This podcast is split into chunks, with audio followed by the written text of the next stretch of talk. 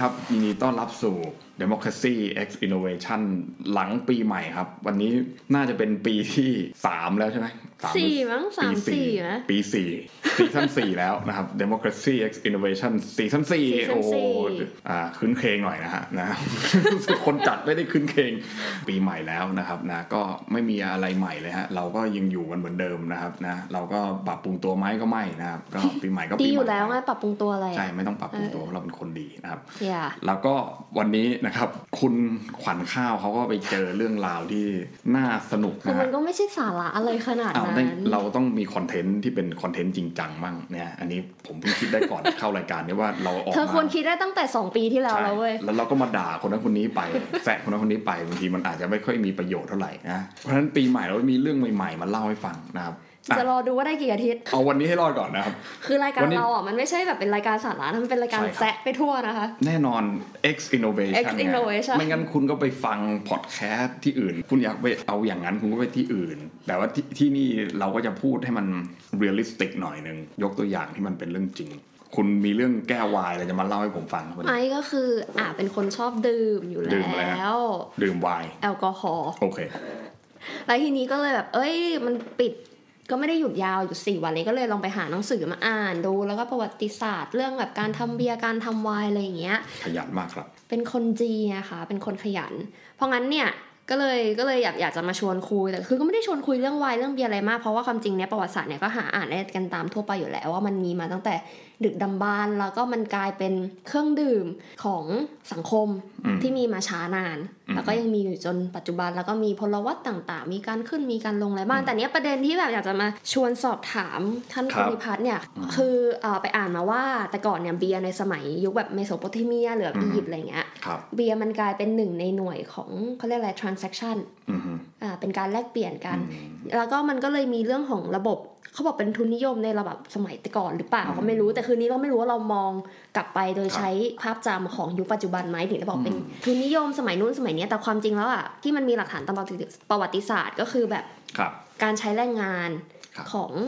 worker อะก็คือแรงงานเนาะครับครับในการสร้างคลองชลประทานสร้างพีระมิดสร้างอะไรอย่างเงี้ยครับเขาได้ค่าตอบแทนเป็นขนมปัง แล้วก็ได้เป็นเบียร์อืมอ่า มันก็คือเหมือนเป็น transaction มันเป็นการแลกเปลี่ยนแลแบกบเปลี่ยนแกนนี้ไหมครับเออก็เลยจะมาถามคุณเนี่ยแล้วคือมันมีประโยคนึงในหนังสือที่เขาเขียนว่าแบบก็ไม่มั่นใจว่านี่มันเป็นรายงานในแบบตามตามทฤษฎีทฤษฎีหรือเออหรือหมัรืนอเป็นที่เราเข้าใจเข้าใจกันใช่ไหมใช่หรือมันเป็นการใช้แรงงานทาสหรือมันเป็นทาสอะไรอย่างเงี้ยก็เลยจะมาชวนภูริพัฒน์ครับคุยผมในเรื่องของแบบ boundary ระหว่างคำว่าแรงงานคำว่าทาสหรือการเนี่ยการใช้ work out เพื่อที่จะแลกเปลี่ยนให้ได้สินค้าของชีพอืมเฮ้ยดูมีสาระว่ะคุณเป็นมาร์กซิสมากกว่าหลาย ๆ ท่านที่ผมรู้จักนะเอาอีกแล้ว เอางี้ดีกว่าผมเราเริ่มแบบ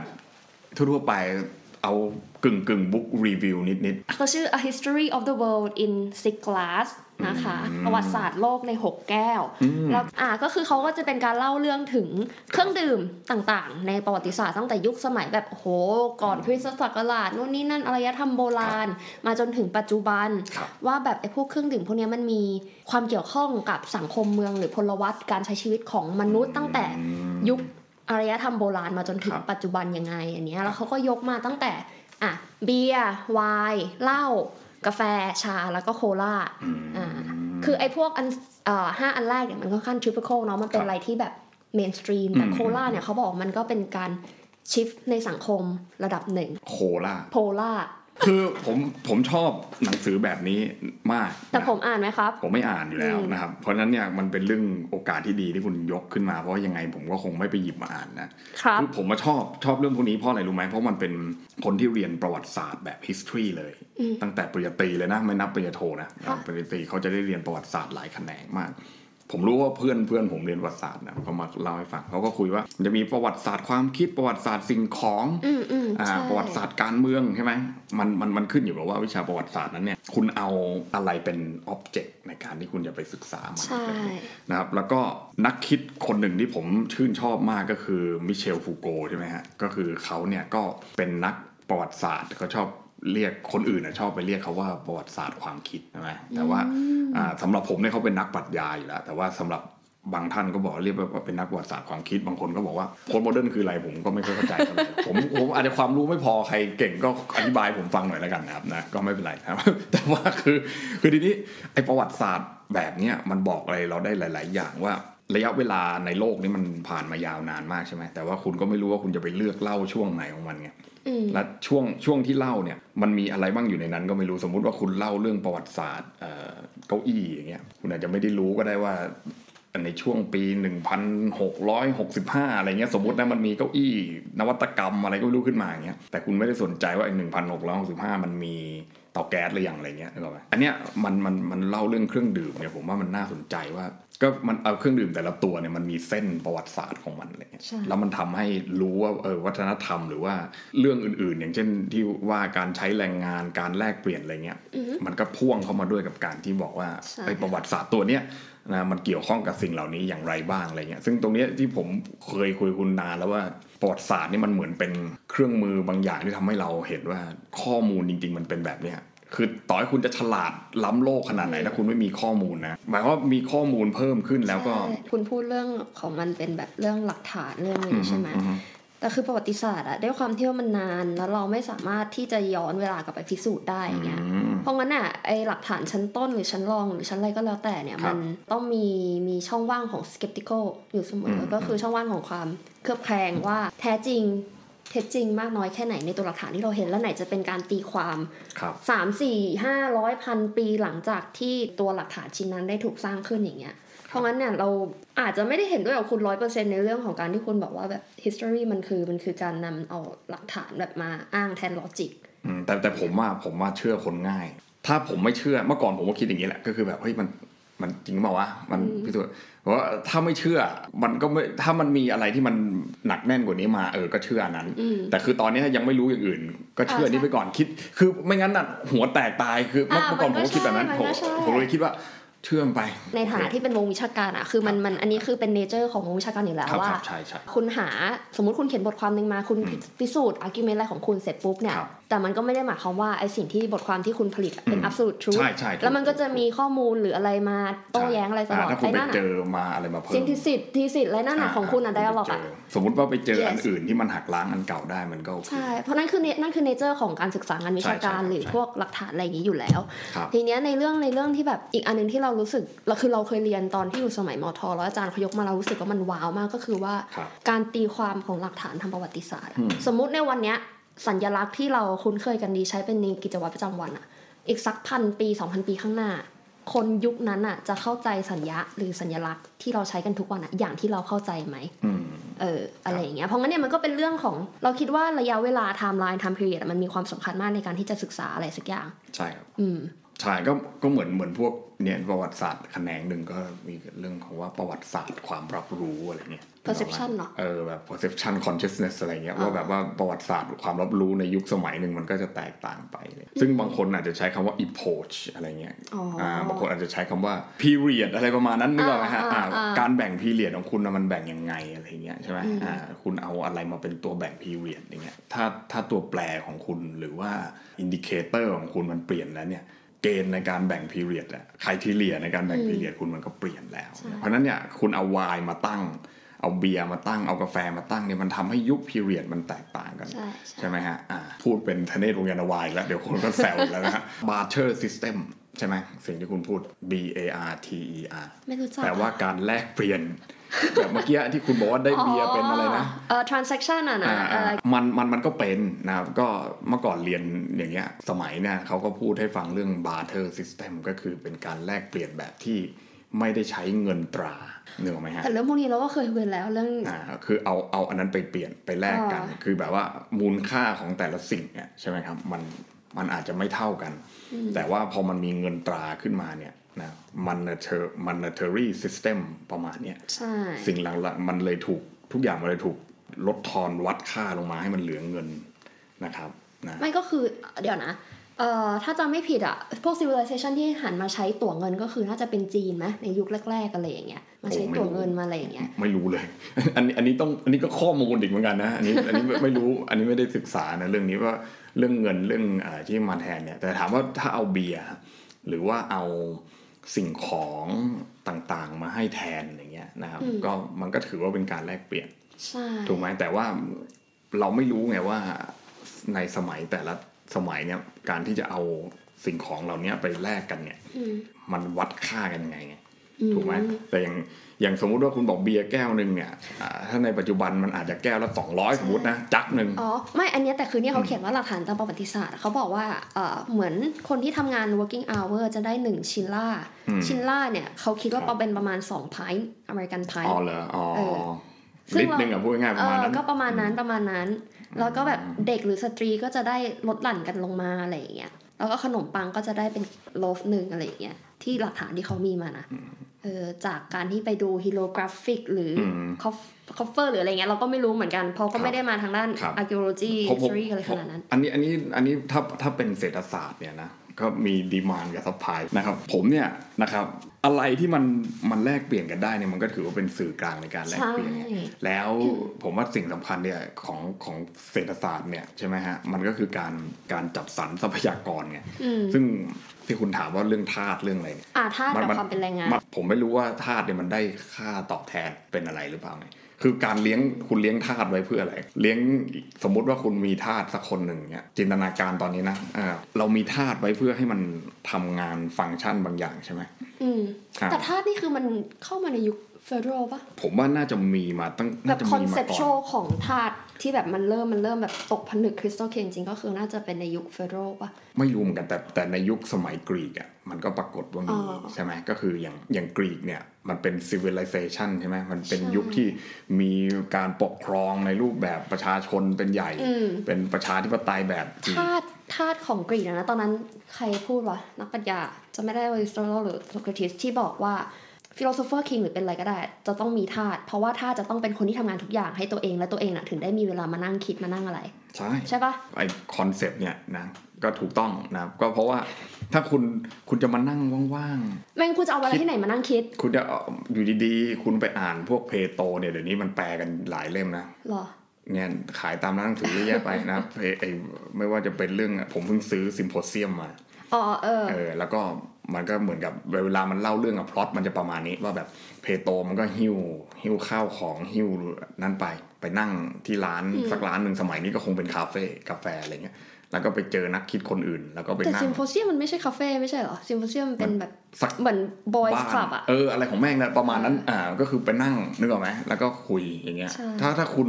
ต้องทำมาหากินอะ คุณจะเอาเวลาคุณที่จะไหนเอาเวลาที่ไหนไปนั่งคุยเรื่องบ้าบออะไรก็ไม่รู้นึกอเนี่อยกเราไหมพูดถึงซิมโพเซียมในนี้ก็เขียนถึงนะบอกว่าอืมไวน์เป็นวัฒนธรรมที่คู่กันไปกับ symposium อืมก็คือว่าเหมือนว่าจะมี moderator ที่เป็น host อืมของ symposium คนหนึ่งอืมแล้วเขาจะเป็นคนกำหนดเลเวลความเมา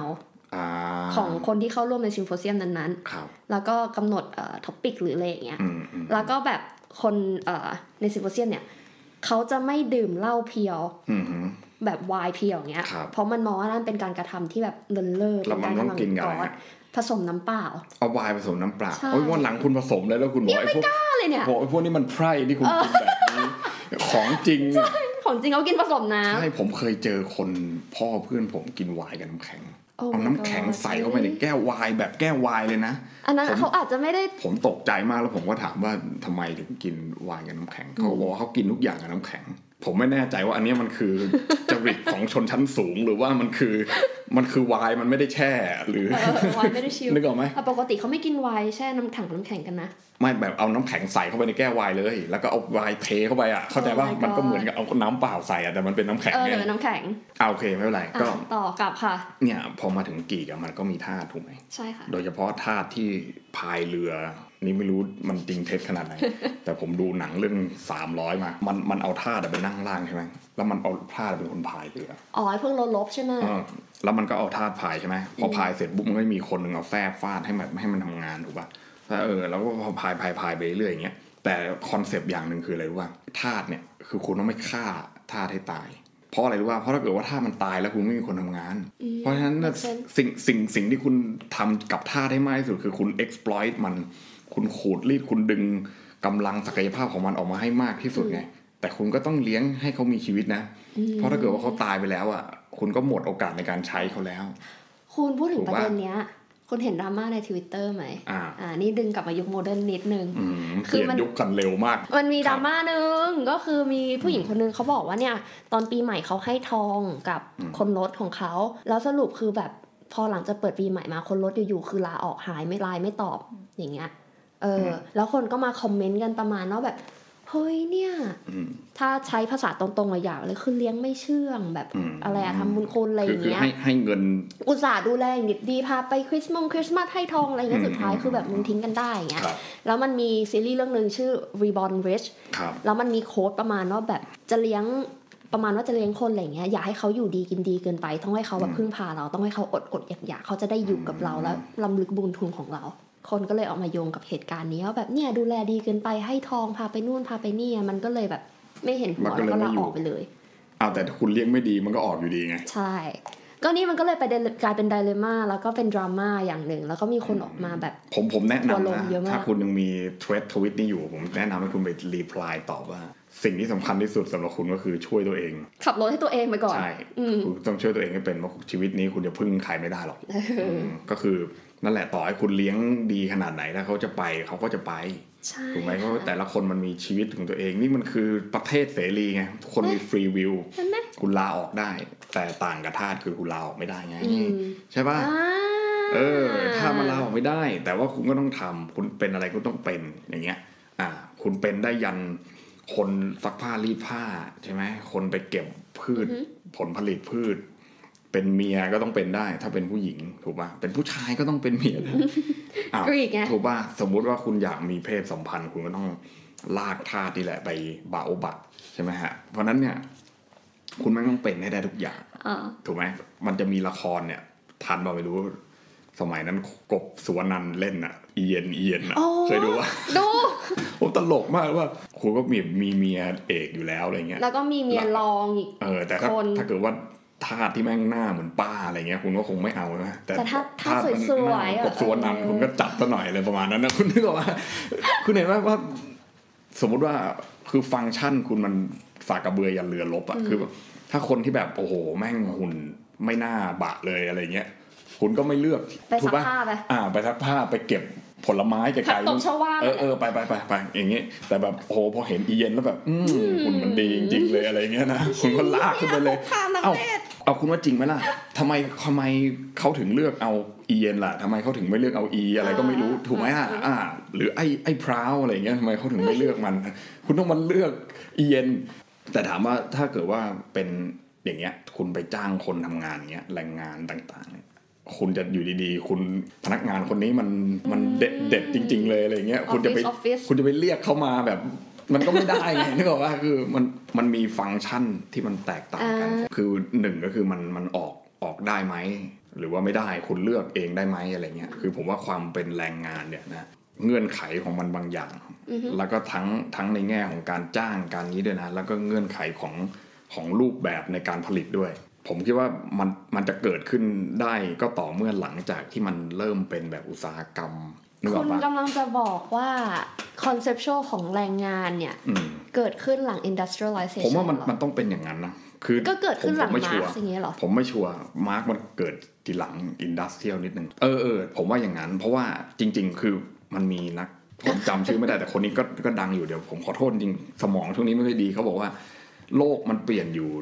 สามครั้งหลัก ๆ อะไรเงี้ยอือฮึก็คือครั้งแรกก็คือเมื่ออะไรวะใครสักคนทำอะไรสักอย่างหนึ่งเนี่ยสงขอบคุณค่ะสองก็คือไอน์สไตน์มีไอน์สไตน์ด้วย Google ไหมไม่ไม่แล้วแล้วแล้วอีกอันหนึ่งอันสุดท้ายก็คือตอนมาร์กซ์เสนอเรื่องนี้โอ้โห นึกออกว่าคือมันมันทำให้โลกมันเห็นอะไรที่มันเปลี่ยนแปลงไปจากเดิมอะเพราะว่าทุกวันเนี้ยถ้าคุณไปอยู่อย่างเงี้ยคุณเป็นคนกรุงเทพใช่ไหมคุณเกิดที่กรุงเทพคุณอาจจะไม่ค่อยได้เห็นสิ่งเหล่านี้ แต่ว่าผมเนี่ยเติบโตที่ต่างจังหวัดคุณได้เห็น ผมได้เห็นว่าคนเนี่ยก็ไม่ได้คิดอะไรซับซ้อนสมมุติว่ายังมีญาติพี่น้องผมบางคนเนี่ยยังทำกสิกรรมทำเกษตรกรรมทำปศุสัตว์อยู่กสิกรรมญาติญาติพี่น้องผมบางคนเนี่ยนะยังเลี้ยงหมูเพื่อ เพื่อค้าขายอยู่เลี้ยงมันแล้วก็เหมือนกับเชือดเองอะไรเงี้ยนะคุณคุณเข้าใจว่าเข้าใจว่าอันนี้คือปศุสัตว์จริง Oh my นี่ God คุณต้องเข้าใจวิถีชีวิตแบบเนี้ยแล้วแล้วผมถามว่าคุณไปถามไอ้พวกเนี่ยสมมุติว่าเขาเลี้ยงหมูเชือดเอง เลี้ยงปลูกผัก แล้วก็เก็บเกี่ยวเองอะไรเงี้ยปลูกข้าวสักไร่นาหนึ่งอะไรเงี้ยคุณไปถามพวกนี้ดีว่าแรงงาน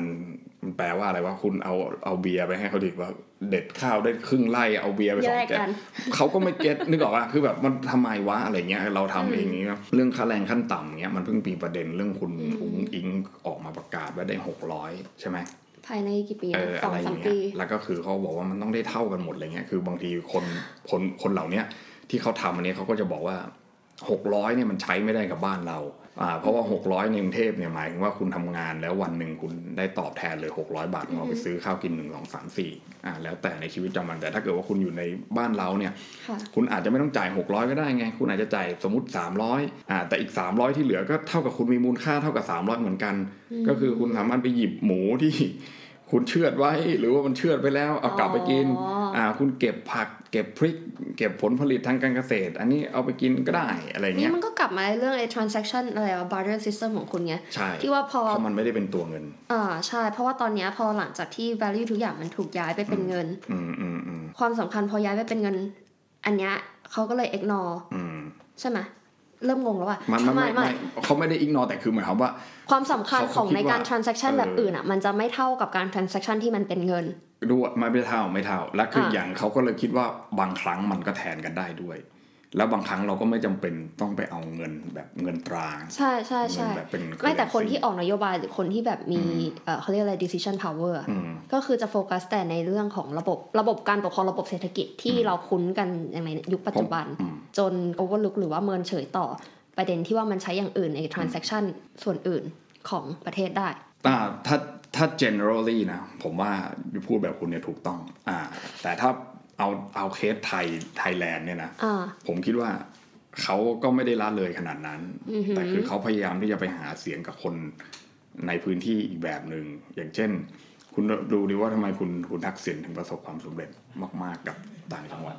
เพราะว่าเขาเป็นคนต่างจังหวัดใช่ไหมและเขาเนี่ยเติบโตมาอย่างเงี้ย แบบผมเนี่ยนะแต่เขาคุณภาพชีวิตก็คงดีกว่าผมมากนะ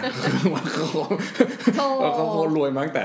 ใช่ไหมอ่า แต่ก็คือทีนี้ว่าเขาเห็นแบบนี้เขาก็รู้ว่าคนพวกนี้ต้องการอะไร เขาไม่ได้คนเขาก็รู้ว่าคนพวกนี้ไม่ต้องการเอาเงินไปฟาดหัวอย่างเดียว นึกออกไหมไอการการซื้อเสียงเนี่ย อ่า เอาไปจ่ายหัวสามร้อยห้าร้อยพันหนึ่งเนี่ย มันเป็นแค่ส่วนหนึ่งแต่ไอส่วนหนึ่งนี่ก็คือคุณต้องไปทำไงก็ได้ให้มันกินใจเกษตรกรกสิกรรมเราเนี่ยว่าเฮ้ยกสิกรรมทำให้เขาถึงมามาชอบในตัวนักการเมืองคนนี้อย่างเงี้ยใช่ไหม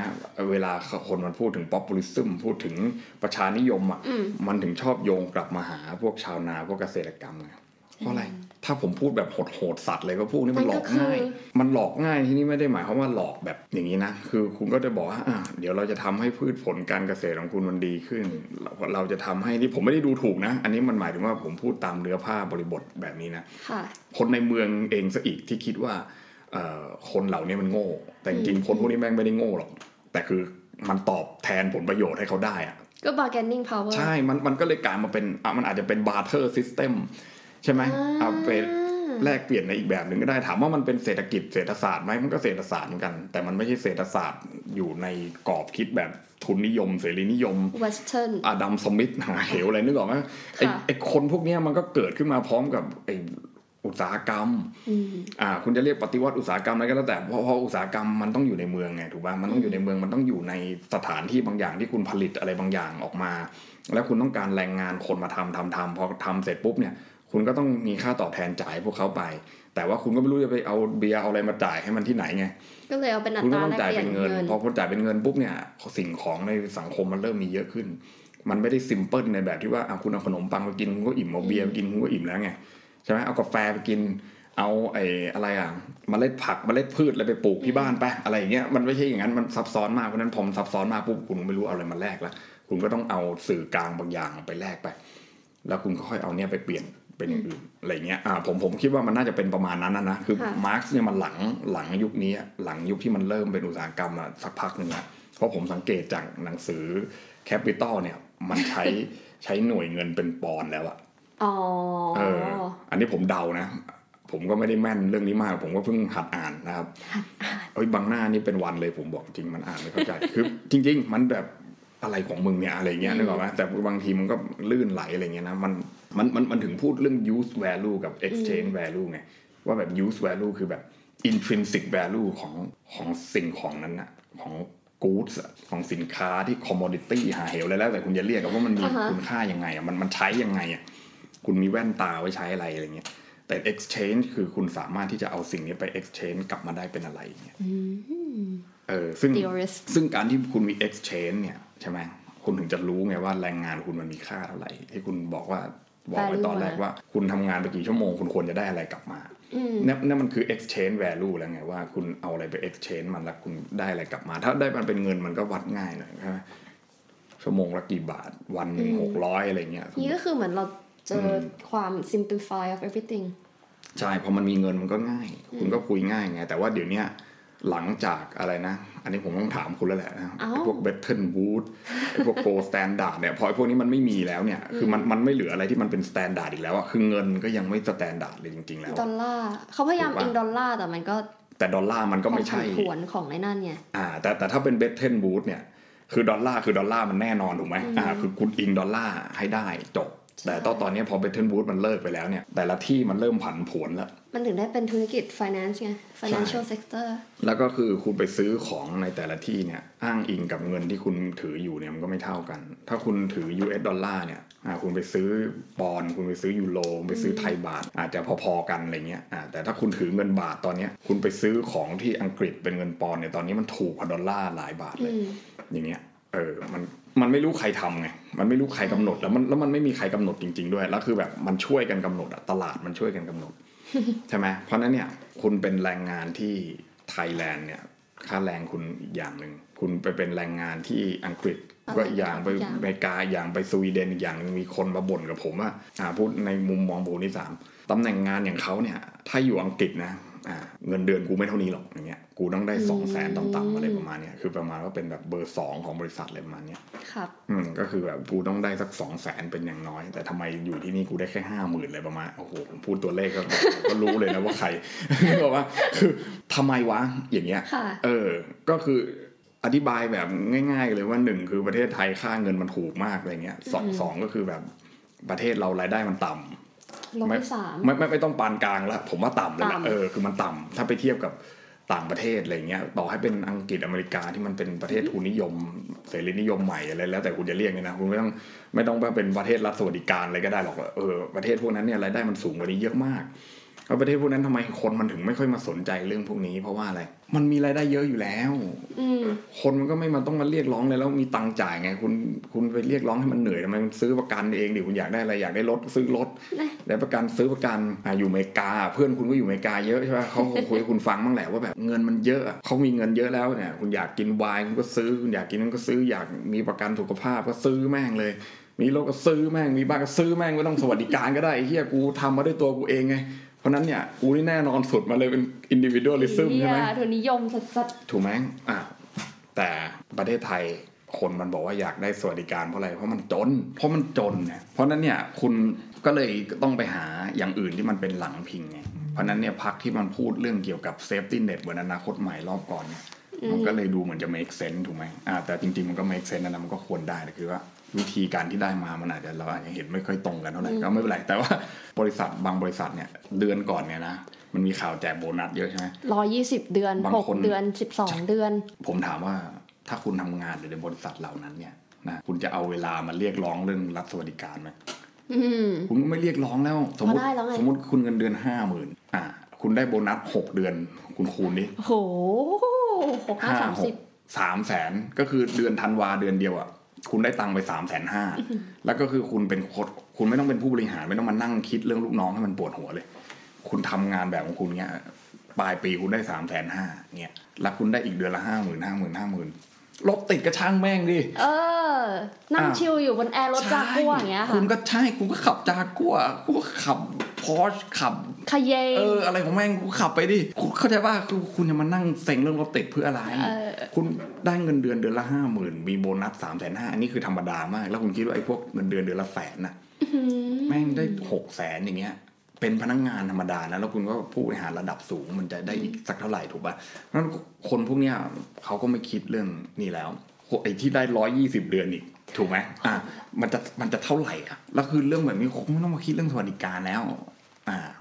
support ตัวเองถูกได้ไหมอ่า แต่แต่บ้านเราไอ้คนที่ได้อย่างนี้มันน้อยเพ ราะราะอืมบริษัทหรือว่าโรงงานหรือว่าอะไรพวกเนี้ยที่มันผลิตของที่มันมีกำไรสูง มันมี productivity สูงเนี่ยมันน้อยน้อยแต่คนกระจอกกระจอกอะมันเยอะนึกออกว่าคนจนมันเยอะเพราะฉะนั้นเนี่ยมันก็เลยมีกระแสเรื่องนี้ขึ้นมา พอมันมีกระแสเรื่องนี้ขึ้นมาปุ๊บมันก็เป็นธรรมดาที่มันต้องเกิดพรรคการเมืองที่สนับสนุนสนับสนุนหรือว่าพยายามที่จะมาตอบโจทย์เรื่องนี้อย่างเงี้ยซึ่งมันก็ต้องคลำคลำๆกันไปอ่าถ้าคุณจะมาพูดตรงๆแบบผมอะเกษตรกรเกษตรกรรมกสิกรรมปศุสัตว์เนี่ย มันทำแล้วมันไม่ค่อยได้กำไรอ่าแล้วคุณจะไปเอาอะไรกับพวกเนี้ย คือมันเพิ่มมากกว่านี้ไม่ได้แล้ว คุณมีฟาร์มอยู่อันนึง ให้คุณเพิ่มหมูอีกห้าเท่าอ่าสมมติมันเลี้ยงหมูอยู่20ตัวต่อเนี้ยคุณให้มันเลี้ยงอีกร้อยตัวมันจะเอาคนที่ไหนมาเลี้ยงอืมถูกป่ะแล้วมันขายหมูมันจะ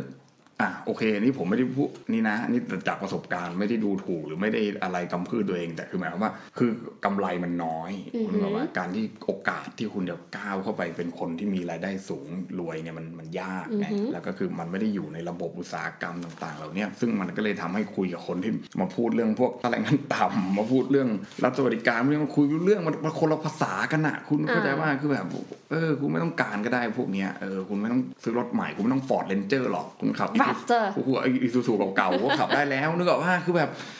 นะเพราะฉะนั้นเนี่ยธาตุใช่ไหมอะโอ้โหกลับมาแล้วเหรอคะกลับมาเรื่องธาตุกันแหละธาตุเนี่ยมันออกไม่ได้อืมอ่า แต่สมมุติว่าคุณไปทำงานใน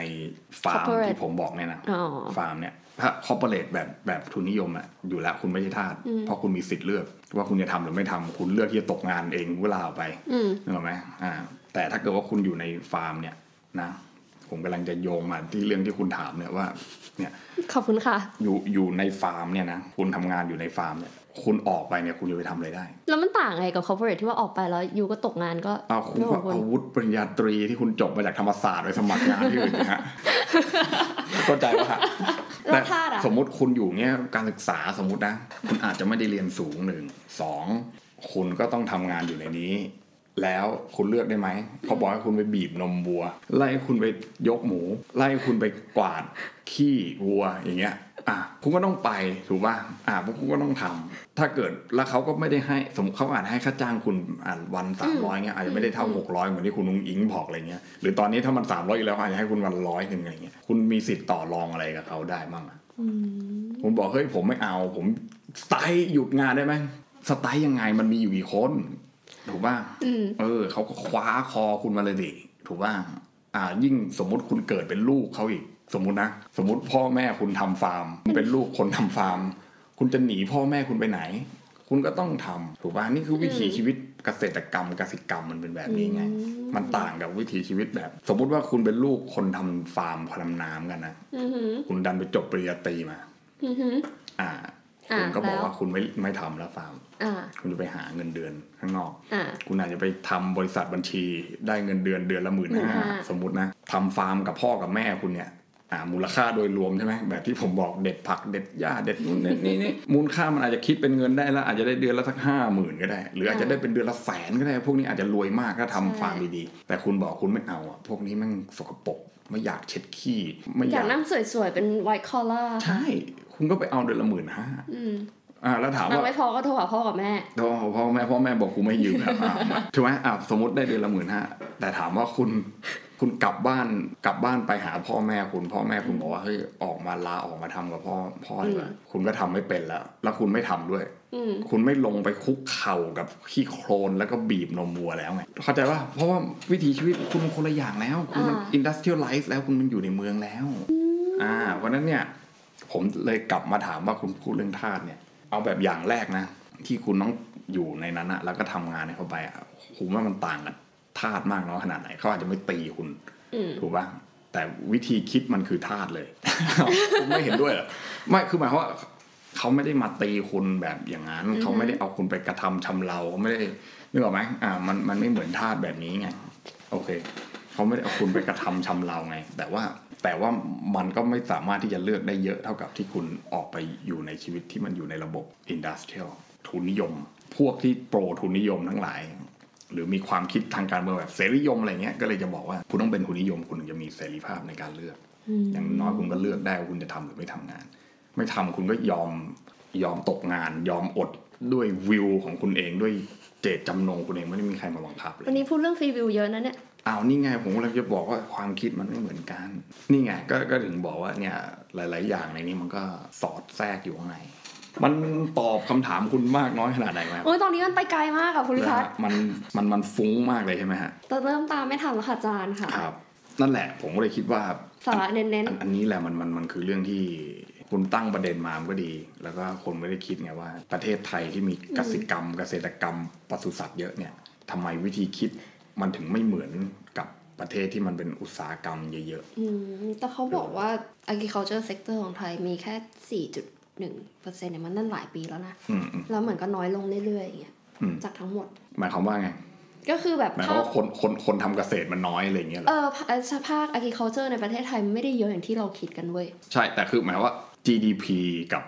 กับคนคนทำคนทำไอ้ตัวเนี้ยนะมันมันก็ต่างกันนะคือหมายว่าสัดส่วนที่ทำเป็นรายได้ให้ประเทศนี้เท่าไหร่เนี่ยน้อยอยู่แล้วนะอ่าแต่ว่าถ้าจำนวนคนที่มันทำเนี่ยมันก็มีอยู่แล้วแล้วจำนวนเนี่ยคือคือโอเคมันมันถ้าถ้าคุณวัดเป็นเปอร์เซ็นต์มันไม่ใช่อืมอ่าแต่แต่คุณก็ต้องยอมรับว่า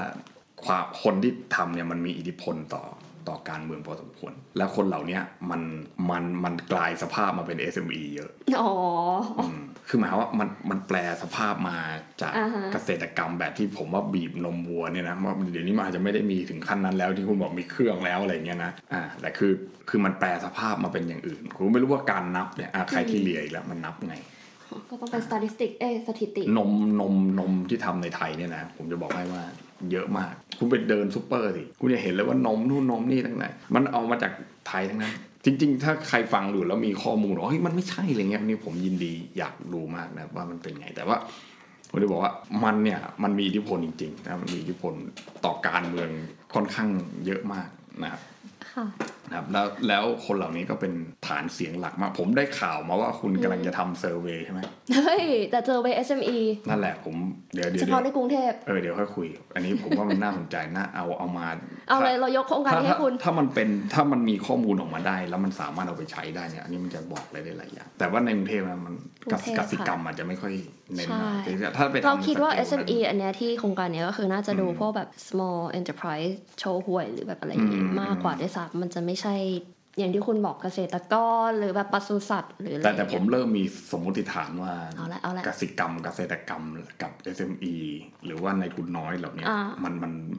มีความคิดคล้ายๆกัน คือมันไม่ได้วัดออกเป็นเงินอย่างเดียวหมดไง มันมีอย่างอื่นเข้ามาเกี่ยวข้องด้วยอย่างอย่างผมว่าคุณเป็นฟรีแลนซ์สมมตินะ ฟรีแลนซ์อย่างเงี้ย คุณอยู่บ้านเดียวกับพ่อแม่คุณเงี้ยอ่าคุณไม่ต้องคิดเรื่องที่นอนแล้วไง อ่าค่าน้ำค่าไฟถูกป่ะค่าคุณก็แบบสบายข้าวก็กินข้าวบ้านอ่ากลับบ้านไปก็กินข้าวในหม้อแกงเออเสร็จปุ๊บคุณก็เก็บหม้อแกงนี้ไว้กินพรุ่งนี้เช้าอีกรอบหนึ่งมันก็ประหยัดไงถูกป่ะเออใช่ป่ะความคิดแบบนี้มันอาจจะคล้ายกันอยู่แต่แต่ว่ามันมากน้อยขนาดไหนนี่ต้องไปดูดีๆอีกทีก็ไปศึกษาก่อนค่ะใช่ใช่ผมว่ามันมีตรงเนี้ยแล้วคือ ความสุ่มเสี่ยงที่คุณจะเข้าใกล้ความเป็นทาสเนี่ยมันเยอะกว่าความสุ่มเสี่ยงเขาใกล้จะเป็นความเป็นทาสใช่ คือคุณกำลังจะบอกว่าแบบฟรีแลนซ์สตาร์ทอัพ SME เนี่ยอืมเดินเข้าไปใกล้ความเป็นทาสอย่างเงี้ยเหรอ เออมากกว่าคุณมาอยู่มาอยู่เป็นเฮ้ยอันนี้มันคือ new argumentเพราะว่าเขาเขาชอบบอกใช่ไหมว่าไอ้แบบแบบเราเราเนี้ยแบบทำงานรับเงินเดือนอ่าเนี่ยพวกเนี้ยมันคือทาสทาสของนายทุนทาสของ corporate เอ slave อทาสของเจ้านาย อืมอ่า แต่ผมกำลังจะบอกว่าพวกเนี้ยก็อย่างน้อยผมก็รู้ไงว่าผมฟังแค่ใคร แล้วเขามีอำนาจแค่ไหน แต่คุณเนี่ยอยู่กับพ่อกับแม่คุณโอ้ยคุณอยู่กับตัวคุณเองอ่า คุณอยู่กับเจ้าของฟาร์มเนี่ย คุณไม่รู้นะว่าเขามีอำนาจกับคุณมากน้อยขนาดไหนใช่ป่ะวันหนึ่งเขาอาจจะไม่ได้มีเป็นรายลักษณ์อักษรไม่มี job description อะไรอย่างเงี้ยอ่า วันหนึ่งอาจจะใช้คุณแค่นี้อาจจะใช้คุณมากขึ้น อีกอย่างหนึ่งที่ผมสงสัยก็คือไอ้เรื่องที่ผมบอกกระทำชำเราไอ้ลากคุณไปเนี่ยเมื่อก่อนมันมีใช่ไหมทาสเนี่ยถูกลากไปกระทำชำเราได้เนี่ยนะคุณลองไปดูเนี่ย อันนี้ผิดศีลธรรมมากนะ แต่ผมจะพูดที่นี่เพราะว่าผมรู้ว่าพูดที่อื่นไม่ได้ ผมจะบอกว่าผมอยากไปถามไอ้พวกที่มันข่มขืนลูกอะอ๋อไอ้พวกเลวเนี่ยที่คุณบอกว่ามันเลวใช่ไหมมันมีความคิดเหมือนกับไอ้พวกที่เป็น ทาสกับบ่าวหรือเปล่าไง property อย่างเงี้ยเหรอเอนี่อคือสิ่งของของใช่ ถ้าคุณมองในแง่นี้นะไอ้พวกเนี้ยมันคิดแบบนี้หรือเปล่าไงเธอไม่ต้องไปถามมาเธอไปดูไอ้พวก documentary psychology ที่เวลาเขาคุยกับ ใช่มันก็จะมีนั่นน่ะคนพวกนี้ว่าเออผมก็มันแต่พวกนี้มันเป็นเด็กไง ที่มันทำเนี่ยแล้วคือเด็กเนี่ยมันไม่มีทางเลือกอื่นถูกป่ะมันก็ต้องอยู่ครอบนักคิดอย่างแบบฟูโก แล้วก็ลูกหลานสิทธิ์ของเขาทั้งหลายเนี่ยนะก็จะเป็นศัตรูกับครอบครัวเสมอมานะครับมันจะบอกว่าครอบครัวเนี่ยมันอย่างนั้นอย่างนี้อย่างนั้นอย่างเงี้ยและแน่นอนว่าสิ่งที่มันขาดไม่ได้ของสถาบันครอบครัวก็คือการร่วมเพศ เพราะว่าครอบครัวมันเกิดขึ้นมาจากการร่วมเพศไงจบจบเปิดปีใหม่มาด้วยเรื่องสาระล้วนๆสาระล้วนๆสุดยอดนะครับ โอเคครับ ก็พบกันครั้งต่อไปแล้วกัน สวัสดีค่ะ